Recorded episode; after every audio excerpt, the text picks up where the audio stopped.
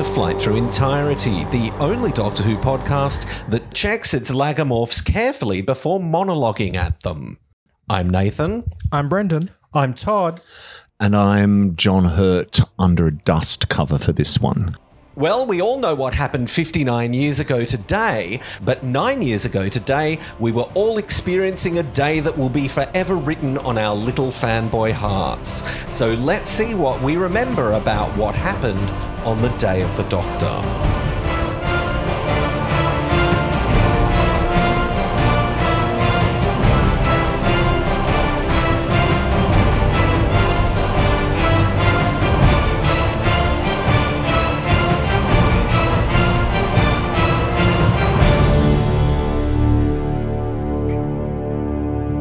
Remember the first time you saw this? Where were you when you saw this for the first time, Todd? Was I in the UK? I think you were, yes. Yes, because I'd been to the 50th. I'd been to the 50th anniversary event, and then we were back at I think, I think it was Peter's house actually. Yeah, and we Okay. were watching it as a group, and I just remember struggling with the cat because I'm allergic, and so I was battling, battling sore eyes and and a constricted throat, but I was still, you know, loving what I was seeing. Is what I could say. That's where I was. Yeah. okay. Yeah, What- yeah. do you remember, Brendan? Um, yeah, because I had to work. Like it was on in cinemas here before it was on telly. Yeah. And I did have tickets booked for like a 9:30 screening, but then I was um, doing a job on The Voice and it was an audition tour, so you know, I couldn't exactly take a day off because that's what it was scheduled for. So I had to give up my cinema ticket, switch my phone off so no one texted me about what was in the episode, and then rush home afterwards and watch it on iView. Did you remain unspoiled? I mean, there's one or two things that you don't want to be That's spoiled not about. um, I'm finding it hard to remember. I think I knew about Tom. Okay. But I think I knew about Tom I- before. Right. You know, I I think he had been somehow seen or or something like that. Um, but I could be wrong. And then I went to the cinema the next day to see it. I, I, I moved my ticket or I forfeited it or gave it to someone or ate it or something. Do you have any memories from nine years ago at all? It's just a number, isn't it? Um, as we say at our age. I thought we all saw it at the cinema together. So my memory is that I went to James's place and we had bubbly. We had some bubbly Shiraz at sort of six o'clock in the morning or something, Sounds and then watched it on iPlayer. It's Ribena for adults. yeah, it is. You, you know what? That's why I switched my phone off because you guys texted me saying we're watching it now. Oh, and I'm okay. like, I love you and I trust you, but I don't trust you. But then James and I went to the cinema later that day Yeah. and saw it in 3D. Yeah. And it still does work without 3D, but I do like that it it was just James and me, I think. yeah. Yeah. It was in 3D. Was it in 3D? Yeah, yeah. I think Richard, oh. you and I went the next day because I think I saw it with you in the cinema. Definitely remember cinema. seeing it at the cinema. Yeah. So in a blur. so the We wept. You wept. We wept. I did not know Tom was coming. I No, I managed to keep either. my pudra very much on a high shelf. yeah. I didn't know either. Yeah. Like it's just that lump in the throat. well, it's when you hear him, the brilliance Oh. of hearing him before you see him. Britain, Britain. Yeah. That's right. Gallifrey, Gallifrey, Gallifrey. Actually, I definitely saw it with Richard because I've been to several Doctor Who cinema screenings with Richard, and Richard has this thing I do. where um, if something surprising happens, like Tom Baker turning up, suddenly my arm is in a vice. Yes, I bring one with me. and, and for those of you who haven't seen Richard and I together in person, I'm five foot four. Richard's six foot three. Two. Six foot two, I beg your pardon. let's let's not ever extend. it. And he's a very solid gentleman. He's actually dressed as a lumberjack today, today. and looking the part. Didn't bring my own lunch, but never um, but yes, no, it, it, I, yes, I do remember squealing audibly. I think there was some of that. yes, yeah, yeah, yeah, yeah. The, God, it was good, wasn't it? Yeah, the- I've only read the Target novel. I have to say for this audio commentary. I've just, I, yeah, I didn't watch it. I've watched because that's what we used to do as young Yeah, people. yeah. we Yes. read the book. So I'm, I'm coming to this as a ten year old. Yeah, I, I mentioned the book actually in yesterday's episode, provided I don't decide to cut that bit. And it is amazingly good. I read it on Nathan's recommendation originally. He said, You just got to buy this. So I went, Oh, I can't be. Oh. And I didn't. Ooh. Yeah. Ooh. And it takes a bit longer mm-hmm. and it does some lovely nods to Douglas Adams and to, well, really the whole history of Doctor Who writers. There's lots of little ticks to Terence and Malcolm in his some of his wordplay, which just made my spine go funny in a good way. I was talking to Simon and Peter about this and about the three big celebrations, which are, of course, an adventure in space and time, the Five Ish Doctors reboot, and this. And which one do you like the most? Which one do you have the most love for, and why? And, and we were talking about like we're classic series fans. We just absolutely adore an adventure in time and space. Obviously, the Five Doctors reboot has so many classic people in there. And then I sort of made the generic comment, oh, I, you know, it's the classic stuff that really gets to me. But it's more than that. It's actually the interaction between classic and new Who. That's the stuff that gets to me. It's when it's when David Bradley looks at Matt Smith Yeah. In that and I sort of break down in tears. And it's when you hear Tom's voice and his and that whole sequence and interaction with Matt Smith in this that you well up and you get tears. Yeah. Five Doctors reboot is a bit different. Like I didn't necessarily get tears, but it's all that interaction, how it's so interlinked with New Who. And that's the stuff that not to say there's other stuff that I don't love in this, like the interact I always love having doctors interact with, with each other, but it's all the pictures in the background of the the classic companions and all mm. that that as a classic fan, it's just magical. And I, I I don't want to say that if you're a new Who fan, then that's going to mean anything less. Because if you go back and watch it all and have watched it all, then you're a fan of Doctor Who. But I just, it's just something that has struck me. Yeah. Mm, mm. Well, I think it's Al Sandifer who is the one who said that this is the show that heals the breach of the wilderness years by bringing classic Doctor Who back and letting the new series kind of encompass it. And I think maybe it's not super obvious, but I think maybe the best representative of the classic series is in some ways John Hurt. You know, he's older, he's posh, he's got the posh accent. David He's Tennant makes fun accent. of it. Yeah, he's, yeah. he's had yeah. a career Yeah. before, and he doesn't really like the younger members of the cast. There's a lot of historical truth in this, isn't there? Oh, oh, it's the thing where he looks at the two doctors from the new series and can't believe how kind of stupid they are. You know, like how they speak like children, how they wave their. I mean, I can imagine Simon criticizing the new series doctors for waving their sonic screwdriver around like a water pistol, and here is John Hurt doing that. So, it, so he's a classic series doctor that we've never kind of heard of. It's who is- out of the obelisk, isn't yeah, it? yeah, yeah, yeah, exactly. So he's invited onto the program to make fun of how stupid it is. and one of the things that he does is that he notices what those doctors do despite their weird, unimpressive appearance. And that makes him make the decision. But I think that that's a place and maybe an overlooked place where the classic series interacts in this episode. Mm-hmm. It's really interesting because I'd heard rumors at the time that, you know, some people felt this whole war doctor concept was a misbegotten sort of idea and, you know, couldn't get Eccleston, BBC didn't want McGann, who I think both could have stepped into Is that, that role. why? I did not know hmm, that. That's what we Oh. think. And I think that McGann could have done this. I think he would have been oh, brilliant. And hmm.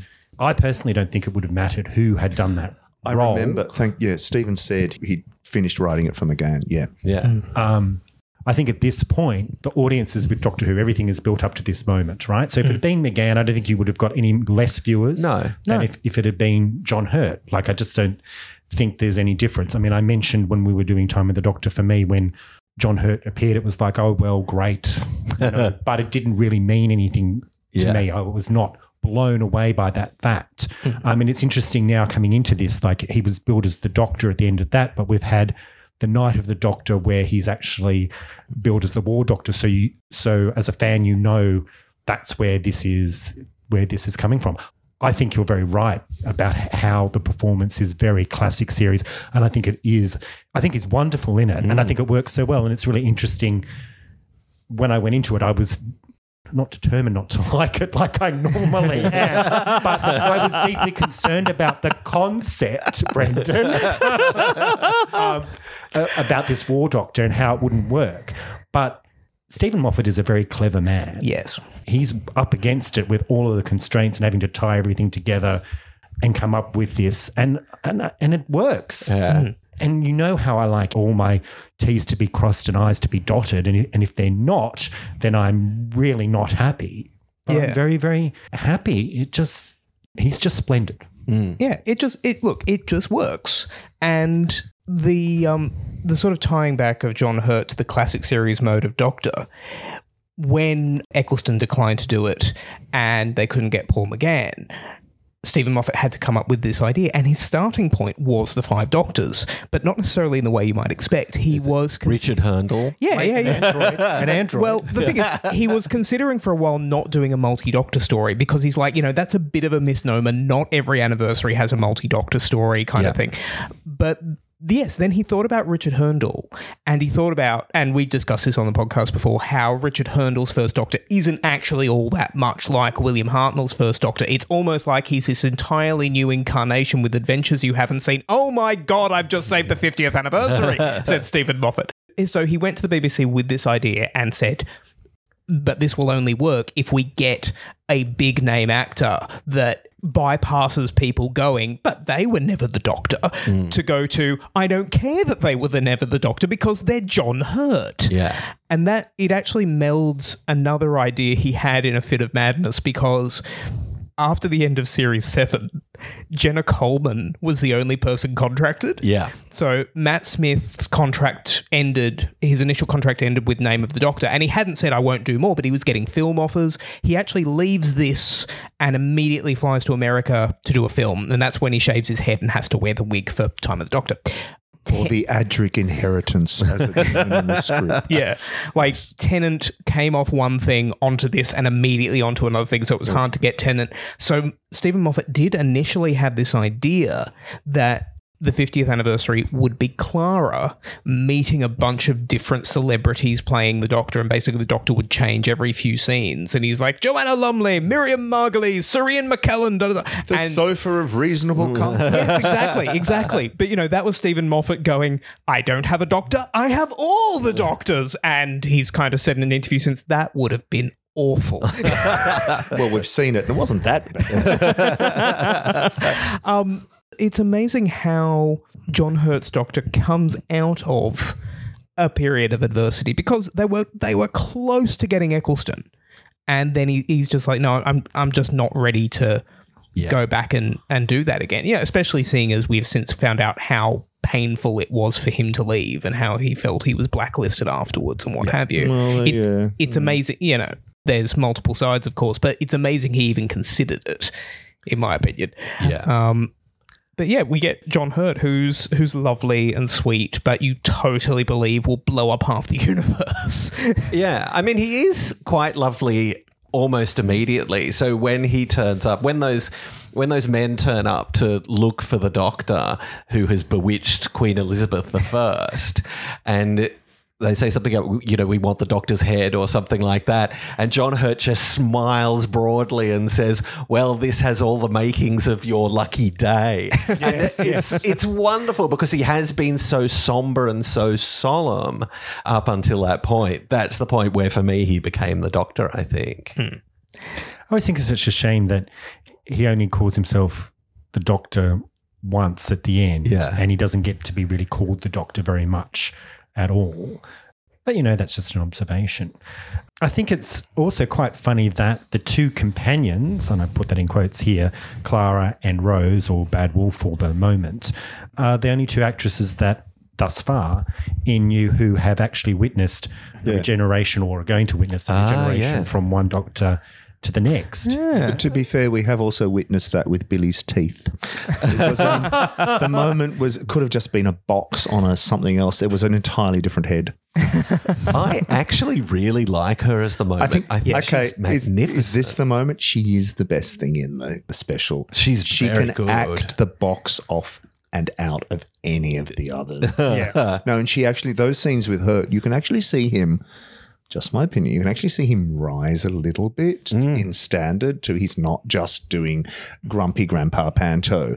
You can actually see she's got the spark. She's the Claudia Winkleman of Doctor Who. She's the Strictly Come Dancing of Doctor Who. If you know Claudia's, anyway, Claudia Winkleman on Strictly has a very manic yet controlled manner that is charming and yet completely random.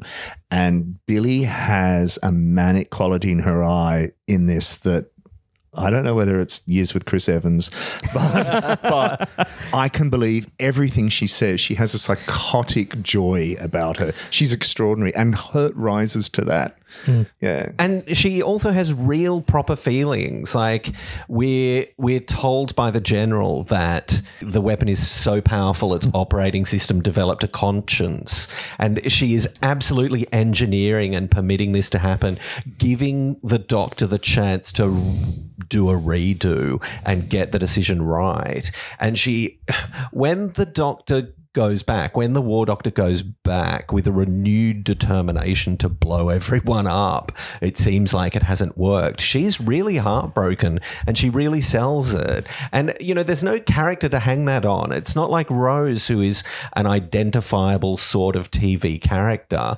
She's playing the moment, which is what the hell is that? And she absolutely kills it. She's funny and silly and manic, as Richard said, but also somber and really, really desperate to ensure that the weapon isn't used the way that it was the first time through. Is this hmm. special actually as good as it is because we get the legacy of Russell and Andy Pryor's and Phil's, and I guess Julie, but hmm. just their understanding of what good casting is? Because just to throw it in there, I mean, Matt is lovely. Of course, he's lovely, and everyone else is lovely.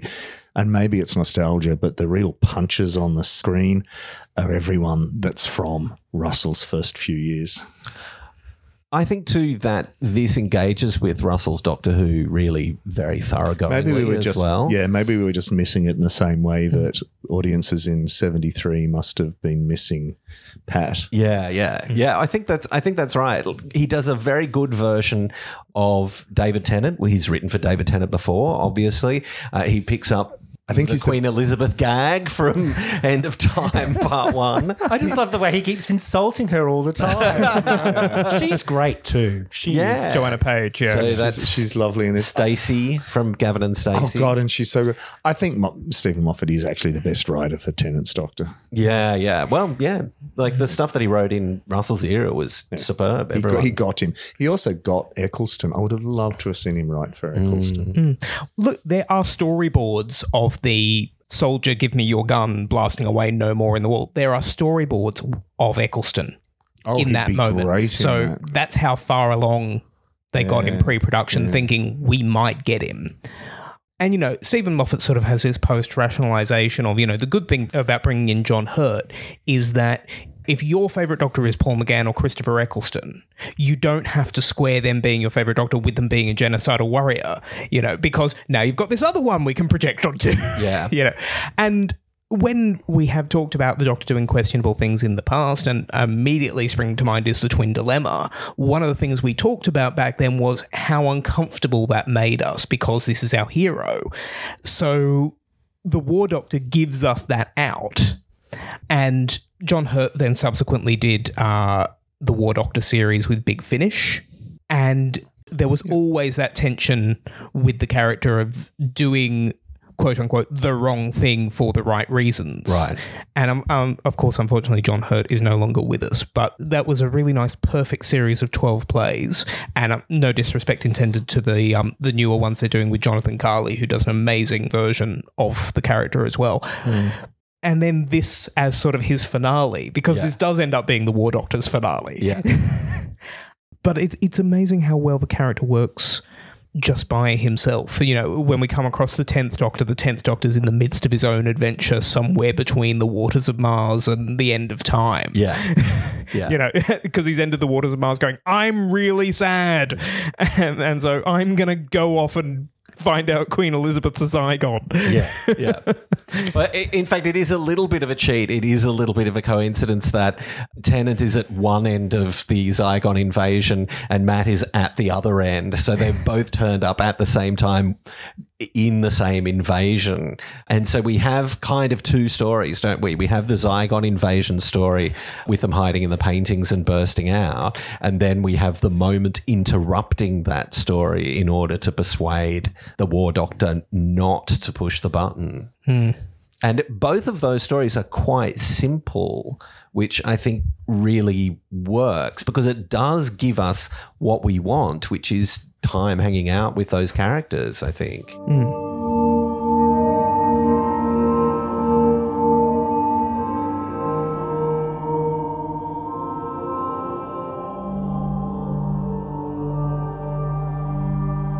I'm just going to go back to what Richard was saying about like all the Russell characters and that, hmm. and them shining perhaps more. I don't necessarily agree with that point of view.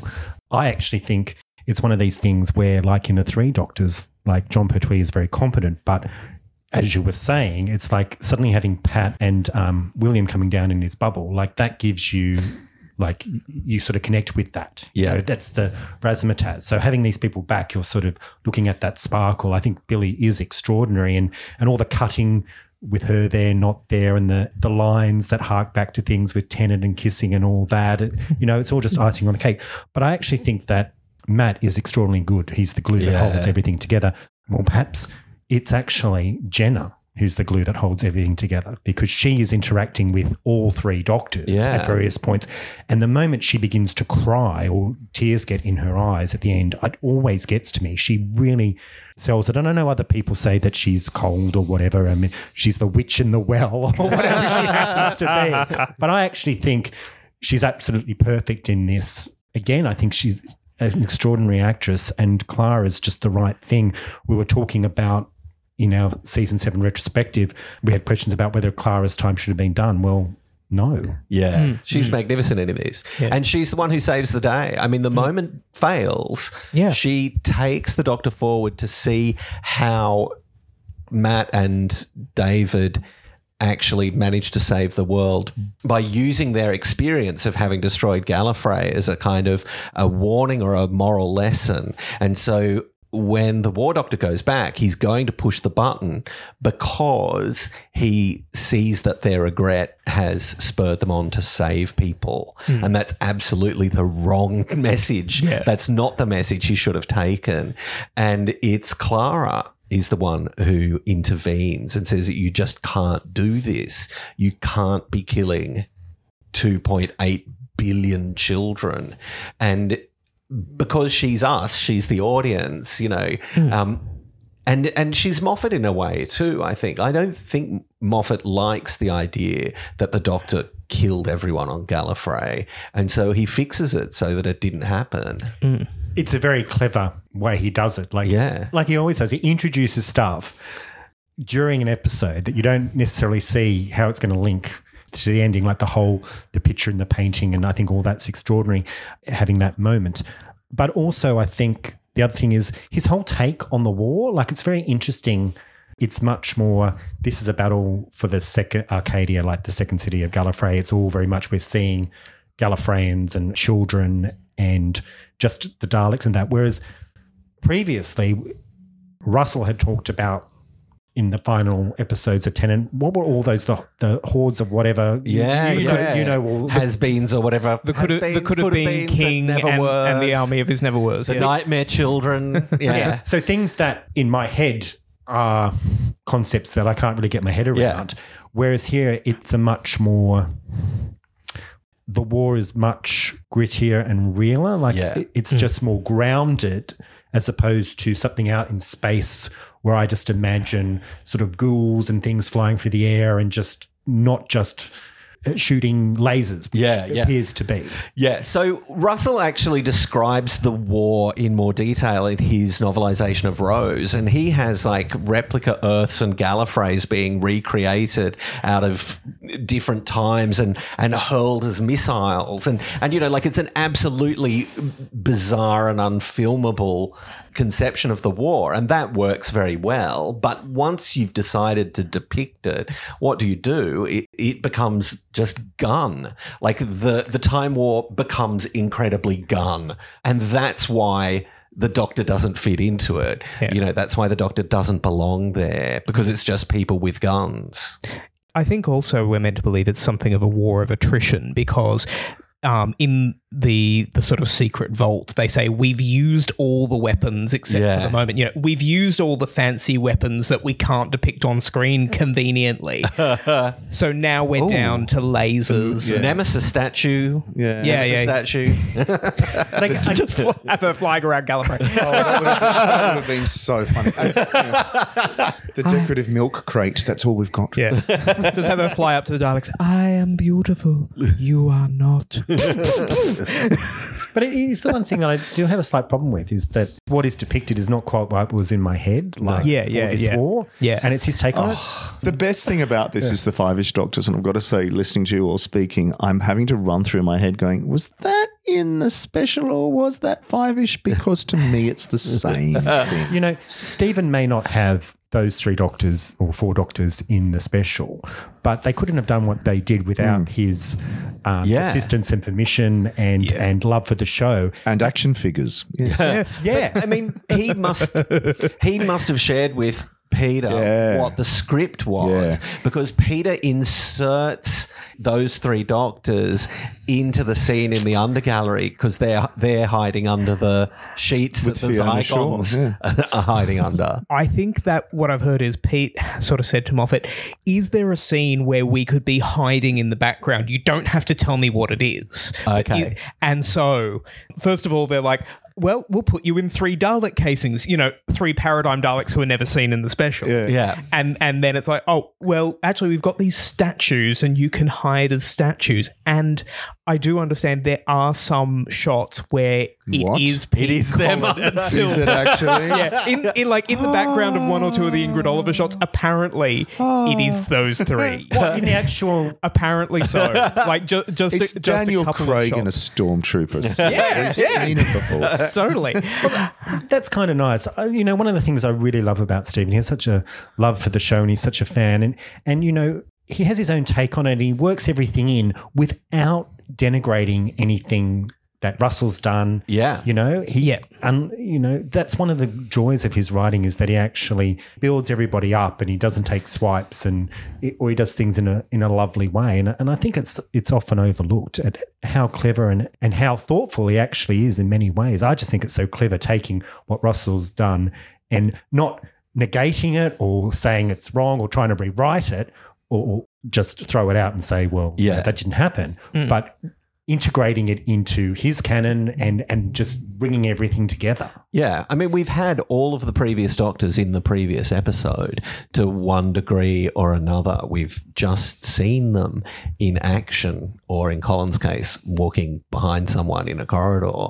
But but they were At least he does. At least he does get in the bubble. You actually do see him at the console. Yeah, yeah, which yeah. is and, good. And Yeah, here yeah, they yeah. are all back, and they're all working together to solve the same thing. And that's that's the clever thing. And he's done this before. He's pulled this before, right? Where in the Tower of London, the moment tells the War Doctor that all of the sonic screwdrivers are the same software, different case. And so he scans it with his he scans the door with his uh, sonic screwdriver and because it's been 400 years matt smith's sonic screwdriver can immediately um, destroy the door not that he needs to because they're It's stupid. not locked. It's not long. I love how it's all we're so clever, says Matt Smith, and then Clara bursts in. Um, and then then the moment says same software, different face. And of course, the same thing happens. Matt has the idea of what to do because he's had 400 years to think about it in the meantime. Mm. And that's the same trick that he pulls in Time Crash, isn't it? Yeah, yeah. Yeah, where Pete learns how to defeat the whatever the hell the thing is. The, the Belgium. Yeah, by seeing, yeah, that's right. By seeing the tenth Doctor do it, and so when he's the tenth Doctor, he remembers being the fifth Doctor, seeing the tenth Doctor do it. So, so he has pulled that before. It's not new, but it's done so tremendously well here. I think. Hmm. in terms of the doctor's decision to change his mind at the end, yeah, it's it's an absolutely beautiful scene and, and Clara's inspiration of him. She actually originally had a much longer speech. Right. Which I'm glad they cut down, but pretty much Matt Smith says we have to do this and David Tennant says for we are the oncoming storm we are the Ka Faraq Gatri we are the bringers of darkness and John Hurt says this is what I was born to do to which Clara responds no you weren't no one's born to do anything that's just stupid that's what mad people say how many children did you say 2.47 billion stuck on a planet surrounded by monsters and waiting for someone to save them for God's sake, this time there's three of you. You can stop being a bringer of darkness or a storm or a legend or a hero or any of the stupid things you tell yourself you are. Just be you. Just be a doctor. And so what we get is the same effect as that. Yeah. And I'm glad they shortened it. Yeah. Um, because something I've been finding reading on the script development of these is Moffat definitely overwrites at the beginning. He usually writes a lot of like sexy jokes in there.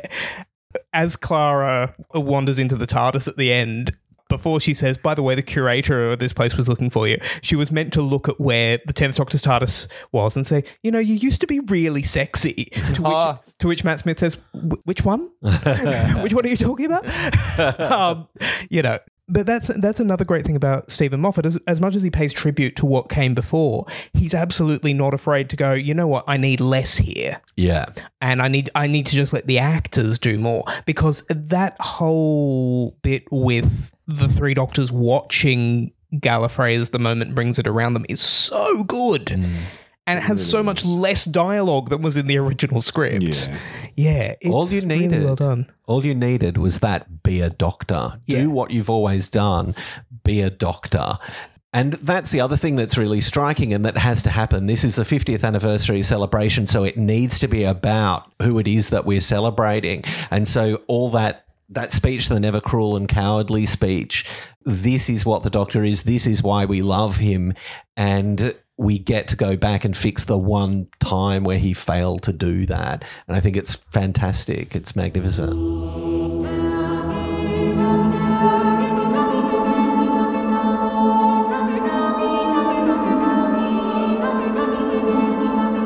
I mentioned the other day when we were doing Night of the Doctor that I had a theory as to why this works so well, despite it being a simple story. And that is, especially in the 1980s, you had all these stories where someone was deliberately out to get the Doctor Yeah. and it ends up being not terribly interesting. And I'm kind of like, well, why isn't it terribly interesting? It's like, well, it's not terribly interesting because the Doctor's not going to die Yeah. or you know be be massively hurt or anything like that. You know, there might be a regeneration, uh, but it's like even in Logopolis, the Doctor thinks it's about him, Yeah. and it's not. This is still a story about the Doctor, but it's not a story about the villain out to get the Doctor, but it's about the Doctor's personal growth instead. Yeah. So it's kind of like the Doctor's soul is at risk. Yeah. And that's far more interesting than the Borad going, ah, well, you know, Doctor, you you turned me into this, and now I'm going to be horrible to you, or um. Roger Delgado coming in and just mucking the doctor around. You know, I've, I've got no other purpose. I'm just going to tease you this week.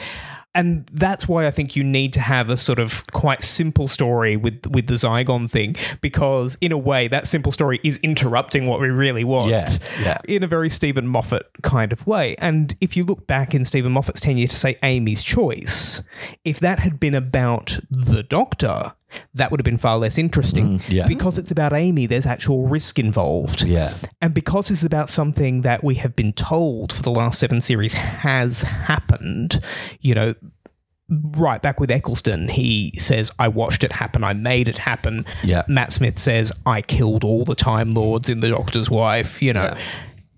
And everything we know about Doctor Who tells us that this is inevitable, except for. The Wedding of River Song has told us actually this kind of thing can be changed if you're very clever. Yeah. yeah. it's a little bit like the way this story rewrites the end of the previous season as well, hmm. where the Doctor has a destination that's Trenzalore. He has it right up until the very end where he's saying goodbye to David Tennant, and that's a bad ending. And hmm. so what Moffat does is he lets the Doctor rewrite it, and so now his purpose is to go hunting for Gallifrey, and the idea that he's inevitably going to end up at Trenzalore is gone, and it's just a sort of super Moffat-y thing to do is to say, actually, we're not going to tell this story. We're going to do something different. And I think it's really great. Yes, Gallifrey or Home the Long Way Round. Yeah. Like something that will permeate through a number of series now Yeah. until the, sort of the end of his time as showrunner. Um, Yeah. the story being so simple and about being the doctor's soul, as you said, Brendan, just touches our soul, right? And I just think that works so well. And the monsters become sort of periphery to that. You know, he's never, Steven's not really interested in writing Daleks like Yeah. a lot of the time. They're here, but they're just a means to an end. They're on the periphery. The Zygons, well, we adore them from the classic series. If we know them, if they're new to us, this is what they are and what they do. Um, they're there for some jokes and they're there for that ridiculous scene where Jemma Redgrave has to spit out that, that, that food when she changes back for no reason at all that I can see. Um, do you guys like the Zygons in this? I do. I, I think that they were the monster that was most in need of coming back. Every one of us thought, you know, the Zygons are the best one off monster that Doctor Who has ever done, and we need to see them again. And you know, Moffat during his time will bring back the Ice Warriors. He will bring back the Great Intelligence. Uh, he brings back all sorts of things and and gets a redo of them. And here, I think the Zygons. I don't think they look quite as good. No, they're bi- they're bitey cartoon versions, but it's the same thing. I think Todd's hinting at as with the Daleks. You aggrandize them when you bring them back, and they lose that fetal fragility. The Daleks and the Zygons in their first stories are both very similar. They're impounded, mm. and they have that claustrophobic sense, which we win. It's also really a significant story because we see the Doctor commit, as far as we know, genocide. We don't know how many colonies survived, and Tom's so gleeful. Yes, blew them up on the beach. and it, I, even at twelve, I thought this is terrible. This is a mm. terrible thing to do. Um, so maybe they did deserve some legacy, but they're not the same. Well, they're not the same because, like, the actors who are playing themselves aren't playing the Zygons. Yeah. Yeah, yeah. That's a shame, actually. You know, Yeah. Mm. I would have banned, You know, Paddy managed to bandage up Tom as a as a mummy and tell him, oh, you know, it's Veritas Tom, just because she was sick of him and wanted him to shut up. and I think we could have done in Pyramids of Mars, and I think we could have done the same very easily hmm. With Jemma. This I think not- Jemma would have been up. No, but she's, she's great. But really, as a Zygon, yeah, I think she would have been fantastic. I mean, she's the modern Glenda Jackson after all. No, she is. Jemma yeah. really is. And considering in the original Terror of the Zygons, the actress playing Sister Lamont does voice her Zygon Yeah, yeah, counterpart. yeah. Whereas here, and not begrudging the man, but they're all Nicholas Briggs. and it's kind of like, you know, you know what? Nicholas Briggs is Daleks, absolutely. I wish they'd bring in Alistair Lock occasionally to mix it up, but he hasn't played them even for Big Finish for a while. But for me, I really like the Zygon design, except for one factor, the new one. The new one. Not the teeth so much. R- Richard's doing rabbit teeth at me. Father beans. Um, no, it's the eyes. They're very different. Yeah. They're very different. And I think what it is is on the original, they had very heavy brows, which put the eyes into shadow. Right. And the new heads don't have the same protrusion, so the eyes are more human. Do you know, for me, it's the translucency, the rubber of the Zygon suits. I missed in that Terror of story. the Zygons. Rubber of the Rubber Zygon. of the like it was slightly translucent. Yes, And- yes, you're right. Yeah, it was quite Yeah. beautiful. Yeah. yeah. So, and that fragility because they're sort of fetal and they look sort of fragile and and and stuff. Whereas here they are a little bit more kind of robust and they're a little bit more monstrous. They also don't strut around the same way with their little thoraxes pushed forward. I miss that. I do like the fact that Queen Elizabeth kills off her counterpart. as feeble as a feeble woman. Uh, well, was that's a famous quote from Queen Elizabeth I. I may have the body of a weak and feeble woman. I think Miranda Richardson uh, Yeah. does the same quote. It is a great shame Yeah. it wasn't Miranda Rich. Imagine that. I just kept thinking there's an account by like a French ambassador or something, and I'm going to get the details wrong, of meeting Queen Elizabeth when she's much older. And of course, sugar becomes a thing during Queen Elizabeth's lifetime, and her teeth are shockingly bad. Like they're really black and horrible by Old the time wooden she's teeth, I believe she was. Well, that's right. But you remember her at the end of the Shakespeare Code, which is a sequel to this story. Yes, as far yes, as yeah. Queen Elizabeth is She's concerned. not happy, is she? No, No, but no. she has terrible teeth as well. Like, yeah. so all of that stuff about David Tennant saying how she's got breath that would stun a horse and stuff like that, all of that is kind of historically accurate eventually.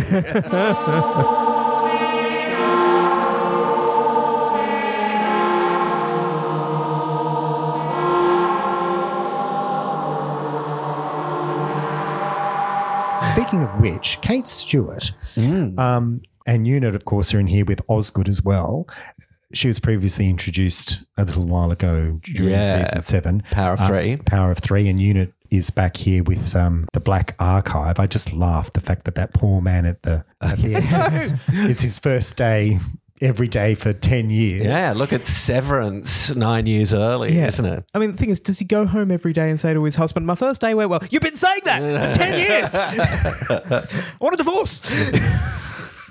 But it's interesting how he he works that all into the show, and and for those that that know Doctor Who from the beginning, you know that's it's quite a big payoff. I mean, it's nice to have that in there in the reference to the Brigadier. I guess if you're newer, does it really does it really matter? No, it probably doesn't. They're just a you know Yeah. a military organization, but it's I, I find that it's nice nods. I know a number of people on the podcast, maybe not this team, don't particularly like Jemma Redgrave's performance as Kate Stewart, but I always think that she does. I, I I really like her. like her. Yeah, I me actually too. really like her. What else is she going to do with it? And and Osgood, a nod back to a character from which one is it? The Um, demons. from the demons, Yeah. right? Who's who's not to say that she is a relation? To, yeah, yeah. Um, She's his daughter. one- hang on, for the young people here, which one isn't is Osgood in the Daemons? Osgood's the kind of sciencey one who is operating the thing that pierces barrier through the thing. heat barrier. oh Yeah. God, of course it is. Al- yeah, Alec Linstead the later woo woo of thing with the glasses and the white coat. He's Yeah. a bit of a fan. Yeah, yeah. Who is later Jellicoe in Ah. Robot and Arthur Stengos Dalek in Revelation of the Daleks. Oh my goodness. Yes. It's interesting. He's now got these new playthings. I think Osgood makes such an impact. She's so good. Gosh, she's good. yeah, that he's going to keep bringing her back. Yeah. And, and you look back on his time as showrunner and you see that, you know, when Steven finds new things to play with, he he lets go of his his current playthings. And I'm mm. sort of referring to the the Paternoster gang, who I adore and mm. think should have done more episodes. But it's sort of like, okay, they're back, spoiler alert, one more time, but then Kate and Osgood are back for a bit and then he finds new playthings. It's Yeah. just mm. but she is a joy in this with her whole Tom Baker scarf. She even does the Tom Baker thing where the Zygon is standing on the end of the scarf, which is on the floor, and she yanks it and the Zygon falls over. Like she absolutely does that. And that incredible moment at the end where the two Kate Stewarts have lost their memories, and there's that interaction where one of the Osgoods coughs and the other Osgood gives her the inhaler and they both realize which one is human and which one is Zygon, but they decide not to wreck it because they do want this negotiation to go ahead and succeed. It's really good. That's really good and something Yeah. I never picked up on, right? Because then he of course seeds that for the Yeah. the next story in a few seasons' time. But that is it's just interesting that little moment. It's very, Yeah. very clever. And also I think going back to at the end of David Tennant's time in the I want to say the dead planet. Oh, Planet of the Dead. Sa- same words, different order. Planet of the Dead Planet. yeah. Planet of the Dead, where you do have Unit, and you've got Malcolm, who's another scientist from Unit who's in love with the Doctor or thinks Yeah. the Doctor's wonderful. And here we've got Osgood again, and I think they tried to do it with that. Maybe they didn't really do it with that guy back in The Power of Three, who was a bit of a nerd. I can't remember who she was talking to. Yeah, I can't remember, but Malcolm does get name checked twice in this episode. So he's the one who's responsible for ensuring that the is it the Ravens or the Tower of London Have that their batteries, yeah. need- tell Malcolm to change the batteries, and then Malcolm is also the one who is supposed to analyze the stone dust at the bottom of the undergallery. So that's definitely Malcolm. Yeah. you know, and again, it's this thing where Moffat loves Russell's Doctor Who and constantly references it in a positive way. Hmm. something I really love about Jemma Redgrave's performance is she has Nicholas Courtney's quality of underplaying certain moments. She's not terribly earnest all the time. But yet there are layers to the performance, and she does get excited or scared or concerned. And you know, the moment of um, we only have to agree to live. Well, unfortunately, we can only agree to die. It's like okay, yeah, like no, I believe you will blow up London. actually, D- you know, despite the fact you know uh, the whole time we've seen you've been kind of charming and walking in and going, oh hi Rory, nice pants, you know. Yeah, yeah. Um. in- interesting thing about Kate Stewart, though, the BBC consider her a legally distinct and original character compared to Kate Lethbridge Stewart of the spin off media, so that way they don't have to pay the uh, Haisman Lincoln estate for her. Oh boy! and we were talking about with the great intelligence a couple of weeks ago. It's it's like you know, Daleks created by Terry Nation, Sontarans created by Robert Holmes, Silurians created by Malcolm Hulke. Does it say who the Zygons are created by?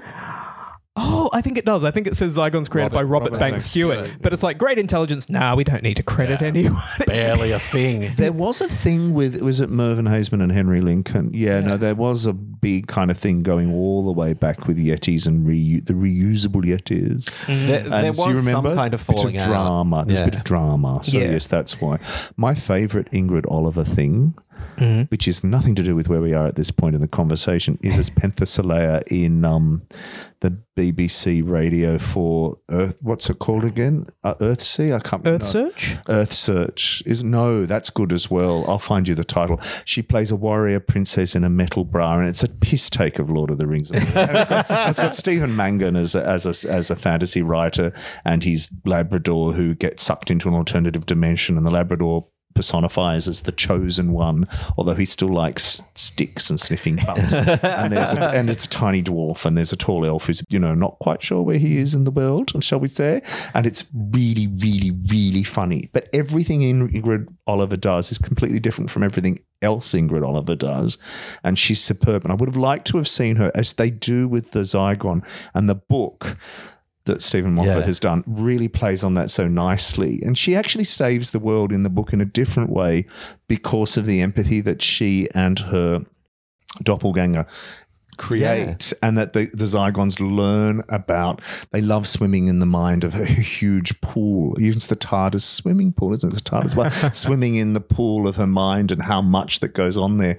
And the Zygons actually, yeah, achieve empathy by being Ingrid Oliver. Mm, so mm. she's absolutely, I would have really liked to have seen her do as a Clara thing. I think I might, no, I'm not going to go there, but she would have made a good companion. I'll just say that. Yeah. You know what? I would be amazed if they didn't ask her at one point.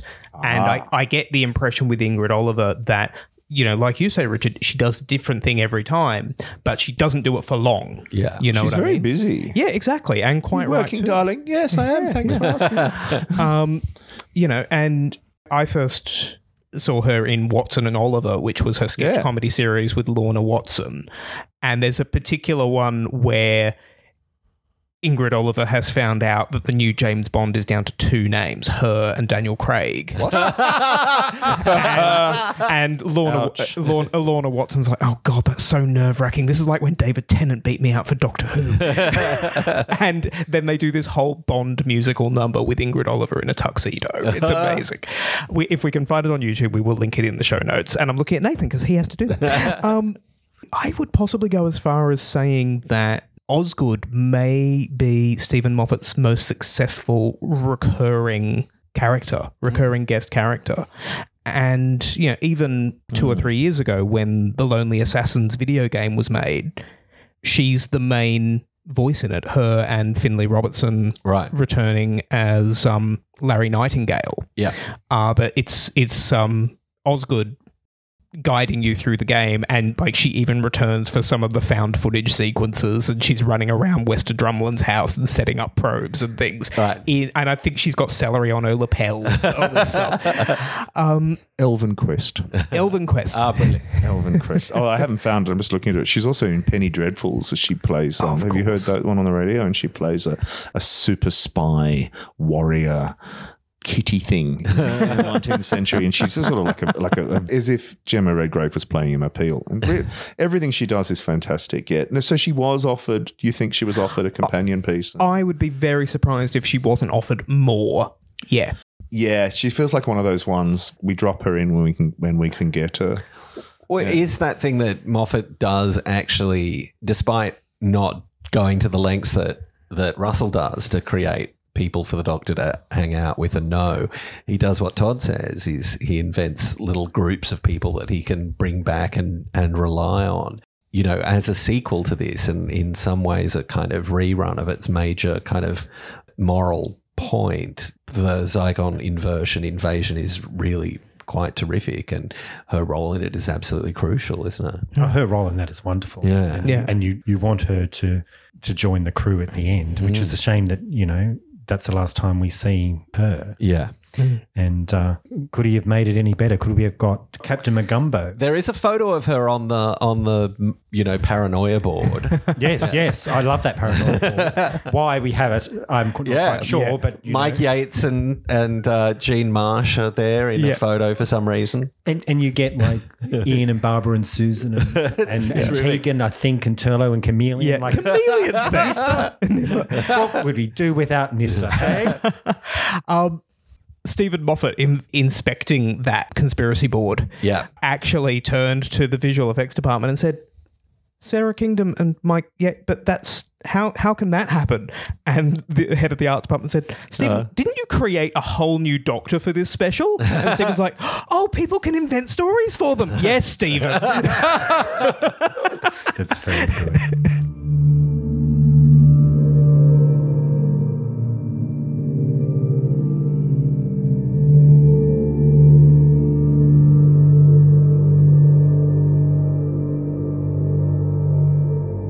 I actually really like also at the beginning Clara's in her new setting at Yeah. Coal Hill School mm-hmm. Isn't that sweet? and her character's getting rewritten. I'm just assuming it's another Clara. It's actually How many have we had now? Yeah, it is a lot of them. 51 isn't or it? 18th or something. There's actually about 16 just in the Greater London area. I think it's incredibly confident and amazingly cinematic. And it's them just saying, all right, we're pulling out all the stops. And that shot of the helicopter with the TARDIS dangling from it, flying over London, like, hooray, London's back. You know, we're shooting in Trafalgar Square. It's as. Awful weather. it looks so cold. Yeah, the wind's blowing. It's oh. really bad. But it just looks incredible. It looks so spectacular. It's such an event. And the movie style opening credits and everything. It's huge, this. Don't they have I. M. Foreman as well? Yeah, yeah, yeah. You know, you just got to throw it all in, don't you? yeah, it's kind of like yeah, scrapyard this way. Um, s- uh, head, head teacher I Chesterton, Yes, head yes. of governors W Coburn. yeah. It's so good. Um, for that um, TARDIS flying sequence, Matt Smith did as much of the hanging as he was allowed to under, under insurance purposes. so he was only a few feet off the ground. well, Yeah. the way the way he told, and also Jenna tells it, he was about eighty or ninety meters in the air, That's dangerous. to- like totally attached. Yes, you know, but- so that like I think there is behind the scenes footage of him going up and him actually not holding on to the handles. Right, okay. You know, he's he's on a harness which they painted out and what have you, but he's like, no, no, I wanted to do as much of it as physically possible. Apparently, like the stuntman was saying, that's as high as he's allowed to go. Stop it now. Not holding the handles. Oh my goodness. yeah, yeah. I But that is very mad. that whole beginning is so great. And it's exactly what Russell does for, say, The Runaway Bride, where you get the TARDIS as a physical object doing something different from what we've seen before. And so having the Doctor hanging from the TARDIS, I just think it's so good. It's so tremendous. And and and their first interaction, like when she drives into the TARDIS and she is as cool as anything, and so is he. And they're kind of doing a Steed Mrs. Peel thing. a There sort. Can we just ironic note detachment? that? Yeah. very, very much so. And I don't think Steven Moffat's kept it a secret that he's very much an admirer mm. of that time in the Avengers. Yeah. And of course, like the Avengers film, which we've discussed, originally mm. opened with, before it was cut, Emma Peel driving up to a phone box in the middle of nowhere to answer a ringing phone Right. Oh, to get her mission. And that was completely cut, but photos exist and some footage of it is in the trailer. So visually, it is actually very similar. And it is intended to be the same bike as the Bells of St. John. Right.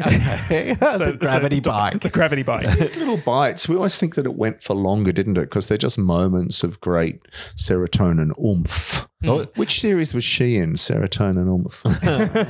One of my favorite lines comes from that scene, and it's the "Will there be cocktails?" line. It's you know the doctor uh, gives a little mini Florana speech to her, and that's her response: "Will there be cocktails?" And then all that sort of sang froid just drops, and they hug one another, and they're super happy to see one another. But it's Very true. really terrifically it's good. very, very true. I, I think the way in which Clara's written in this episode and the next, it sort of it does make you want more of these two together. Yeah. Like even for another mini run of eight episodes. I think you're left wanting more, which Yeah. is a good thing. yeah, yeah, yeah. Um, but it wouldn't have hurt to have had a few more episodes of them together in that sort of Emma Peel, um, Steed sort of relationship. Yeah. That would have been quite a lot of fun, I think. Mm. And, and odds on, and fairness to to all the writers, it's actually a Myrna Loy and William Powell screwball comedy. Well, it mm. comes from Thin Man series, and um, no doubt before that, but Carole Lombard and Clark Gable. We've talked about this a lot. Hitchcock does it perfectly in Thirty Nine Steps with Madeleine Carroll and um, Donat Robert Donat, mm, which is one of my favorite films of all time. But they're she's they're actually tied up at the end of a bend and she has to get her stockings off. And it's 1934. um, Britain didn't have a Hays Code, but but the same banter and the whole. We're having a lot of sexual tension here, but we're actually talking about the weather or the latest diabolical mastermind, whatever. And there's that lovely, as you said, the song fight of the dissonance between intention and article. Yeah. And that's what Steven Moffat, Steven Moffat really understands tension in dramatic interplay and how, but give it to us, give it to us, as we're always saying to him. He's like, I'm just going to put that over there. So you'll think it's coming and you might see a tinge of it, but I'm actually going to throw something else entirely at you. That's what Day of the Doctor is. Not at all what I expected, mm-hmm. but I enjoyed it all. And in my head, well, it's still five ish doctors, but in my head, there's a whole lot of other things that have happened. And each time we go back and watch it, we go, it's slightly different again because again you notice his minutiae and marginalia on the sides of the screen, but you also get the sense of I'm still surprised. Even after all this time, I'm still surprised. Yes, I was picking up new things all the time. Um, back to what you're saying about Clara entering the TARDIS with the uh, motorbike. It gets to show off that magnificent set, but we also get to, of course, see David's set, and Yeah. we get to see the in between set, which with all the round things which they So love. good. so good. And you also get Tom, even in the curator scene, where you've got all of the stuff the, on the wall. which Adric's is- bedroom. Yeah. I, I love that something that modern Who can do. Yeah. Yeah. So, you know, we've got the budget, we can do it. Well, so that set still existed, didn't it, in Cardiff at the Doctor Who well, experience? Yeah, exactly. They actually shut down the Doctor Who experience for a day to film the scenes in David's No. in David's TARDIS. Yeah, Oh, isn't that absolutely. sweet? And then for the John Hurt TARDIS, the rounding walls had been built for an adventure in space and time, so they oh. are the reproduction Billy walls. Right. Yeah. Reproduction Billy. Still- the paint is still wet. Yeah, I love Tennant and Smith fanboying about the round things. Yeah, You know, yeah. yeah. it seems that by or by all reports, because really there's four doctors in this, because Tom turns up as well. It sounds like Matt Smith is kind of the glue, in that um, David Tennant said to Steven, "Look, I'm going to come in, but I'm going to let Matt take the lead because it's his show, and of course, you know, we're both fans. You know what it's like in the old show when other doctors came on, and apparently, first day on the TARDIS set." Uh, just before they started shooting, Matt walked up to Dave and said, "Now look, I'm going to be doing controls over here and whatnot, but I don't want to hog the flying duties. If you if you want to do a bit of dialogue and and flick a few switches as well, you know, you're the doctor too." Oh, um, Matt, you're you're adorable. Yeah. yeah. And, you know, John Hurt, who knew nothing about Doctor Who after William Hartnell, had, hadn't watched it, said in an interview, you know, he, he said, Yeah, I, I, I know what it is, but I don't know what it's about. And he said, I have a career, Yeah. for goodness sake. but, Yeah. but he said, I have such respect for Matt and David. You know, oh. they're, they're such good actors and they can oh. do all the sciency talk. they haven't given me much sciency talk, I'm glad to say, but those two just rattle it off while being sad and happy and all this. And He's so he's Yeah. so generous, isn't he? You know, he bumped into Eccleston not long after this, and Matt he said, yeah. "We've no, uh, No, no, John Hurt? No, Oh, John I beg your Hurt bumped into Eccleston because Eccleston talks about how hurt he was. Not no pun, I'm sorry, intended, but you know." And his rift with with Russell goes Mm. very deep, um, but but he came and patted him on the back and said, "Oh, Chris, we're commingled now. We've mingled together. we are a mingled entity." that's yeah. sweet. That, but that is interesting that he just regenerates Yeah. there on the spot. Like it's done, so I'm going to regenerate. I, I maybe you buy it more than me. I think that what is happening is that Moffat is filling in the gaps, and so Yeah. we get to see those two doctors who we haven't seen regenerate. We get to see them. Do Oh, it. so yes, because in the Night of the Doctor, Yeah. we've got Yeah. that as well. And I think possibly na- narratively, you could hand wave it as you know he was the Doctor who had to fight the Time War. The Time War is over now, so he can he can go away. It is just convenient to fill in the gap. Yeah. And interestingly enough, you know, people have gone. Why didn't they go further with the visual? And there's some fan versions where they do go further. But Steven Moffat was asked about that a few years later, and he said, given that Chris said he didn't want to appear in it, in it. Yeah. he said, I can do it as a hint, but I felt going fully into Chris's face would be disrespectful. Yeah. And the interviewer said, So did you ask Chris about that? He said, No, no, no. I've, I feel asking him would have been pressuring him to allow use of his likeness. Chris has said he has a lot of respect for Steven Moffat. Yeah, totally. It's- Well, yeah. I mean, Steven Moffat wrote that incredible two-parter for him to be in, so he has acted a Steven Moffat script. I think also that it's telling that he's the only doctor whose TARDIS we go into. So we see all of the doctors on the screens in the Gallifrey War Room, uh, but we do actually see Chris saying the thing from Yes. inside the TARDIS. Yeah, totally. Um, I'm nicking off, and you can marry whoever you like. You loose bloody grandchildren. You Um, I cleaned that up. But then we also get 13 Doctors. We also get that little snippet of Capaldi. Yeah. What did we think of Do you that? remember? Do you remember your reaction? Did you gasp?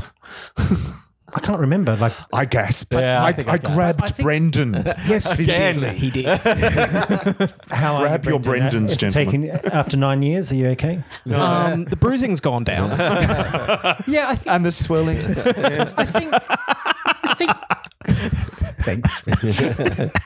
I think I did. I think Yeah. yeah. because then they would have had to get him in to film that little bit, Yeah. Yeah. and he wasn't yet filming. And wasn't Was he not yet filming? No, and and we only see his eyebrows partly because that works. That's actually all he Yeah. is, though, Yeah. isn't he? but also because they haven't worked out what his costume's going to be mm. at, at the time. Nude. Wasn't he still filming Musketeers or not? Yes, Yeah, what was Musketeers. that? no, he was It- the it, three it- Musketeers. it was Musketeers. So he filmed this on the same day he filmed his side of the regeneration. Oh, okay. for, for Time of the Doctor. And if oh. you look at Time of the Doctor, even though he peers at Jenna, they're never in the same shot. Oh, okay. So they they did that to fit in with his schedule. Right. So it was this weird thing of Matt actually had to match him Right, when he right. came to film it.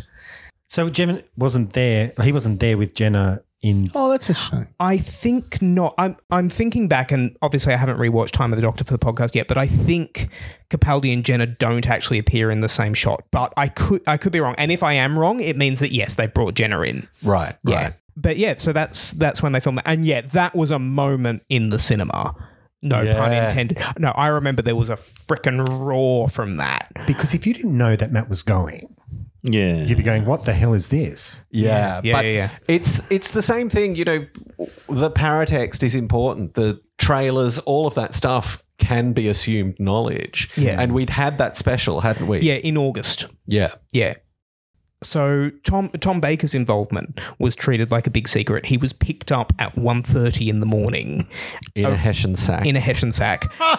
Um, driven driven to Cardiff to arrive at 4:30 in the morning, taken out of the Hessian sack and put in makeup and a costume and what have you. And the way Tom tells it is apparently, you know, everyone was very attentive and got me in costume and got me cups of tea and things. But he's like, no one talked to me. There was no conversation, and and I, I was just they were getting it ready, and I was just standing on the side feeling like this sad, lonely old man who's just been wheeled out for the coronation or whatever. And then he said, then then then this tall man with a with a with a chin and a nose and big and big hair came out of the shadows. And Tom, how wonderful to see you! Thank you so much for coming. And as Tom puts it, um. My gloom was lifted by the arrival of Matt Smith, who welcomed me so enthusiastically that I began to think life was worthwhile. That's so lovely. that speech, holy crap, it's so perfect. Yeah. was it just him and those two on set? it That was, just those two on set. Like that's that's why Jenna walks off. It's like let's have as few people on set as possible. Yeah, the witch has to attend her well. Sorry, I just love that joke. It's so good. Well, it's from Hide. That's one of the names of the ghost in Hide. That's how forgettable Hide is. Um, So so lovely. That just makes me love this even more.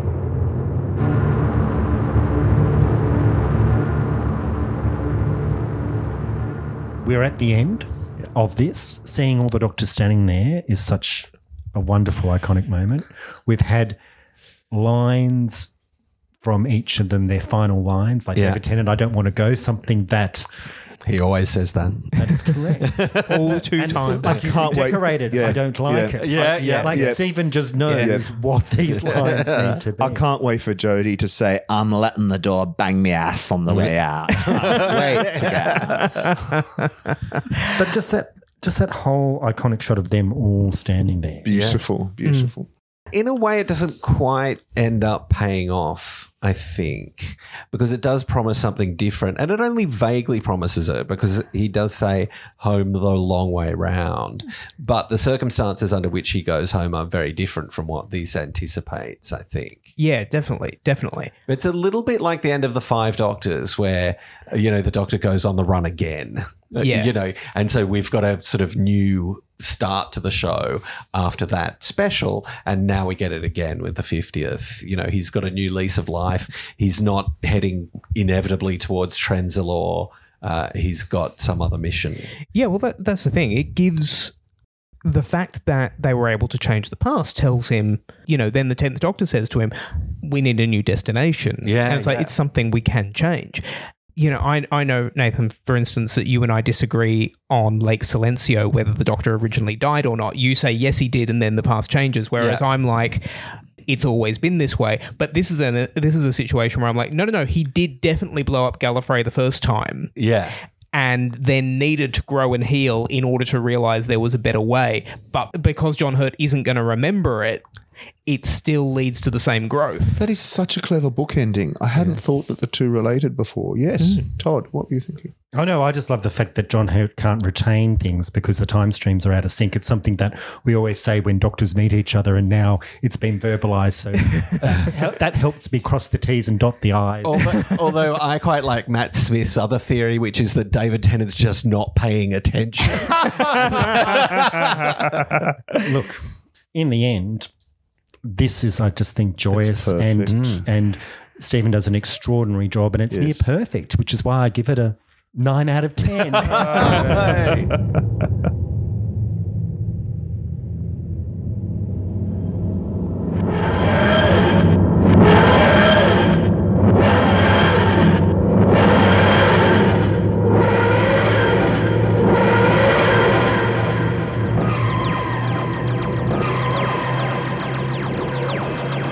listener, that's all we have time for for now. We'll be back basically immediately with another episode of Flight Through Entirety in which we discuss the Day of the Doctor.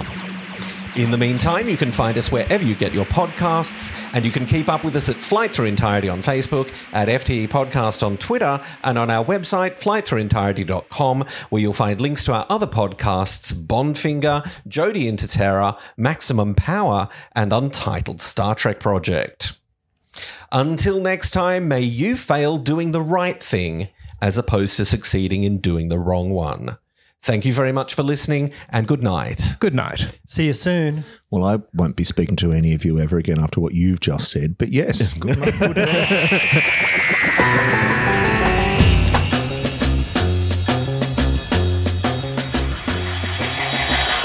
was Flight Through Entirety, starring Todd Beilby, Nathan Bottomley, Brendan Jones, and Richard Stone. Theme arrangements by Cameron Lamb. This episode, The Glue That Holds Everything Together, was recorded on the 24th of July 2022 and released on the 23rd of November.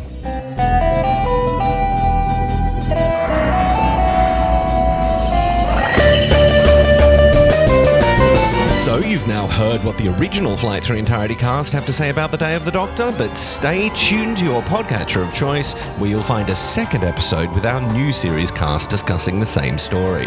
I'll see you over there.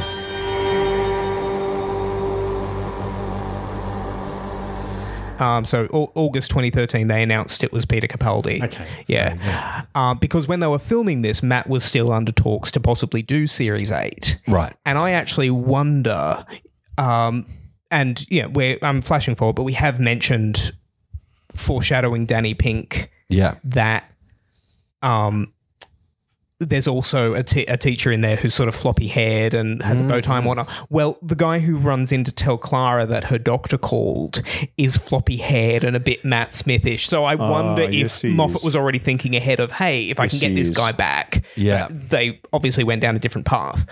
Um, yeah, and I do, I do, knowing what I know now, I did, I did wonder watching that scene. It's like he's a bit Matt Smithy and a bit breakfast and a breakfast, a bit breathless. Yeah. Yeah. also for breakfast. All right. I think we need an out. um, look, I don't know. We're at the end of this. Seeing all the doctors standing there is such a wonderful, iconic moment.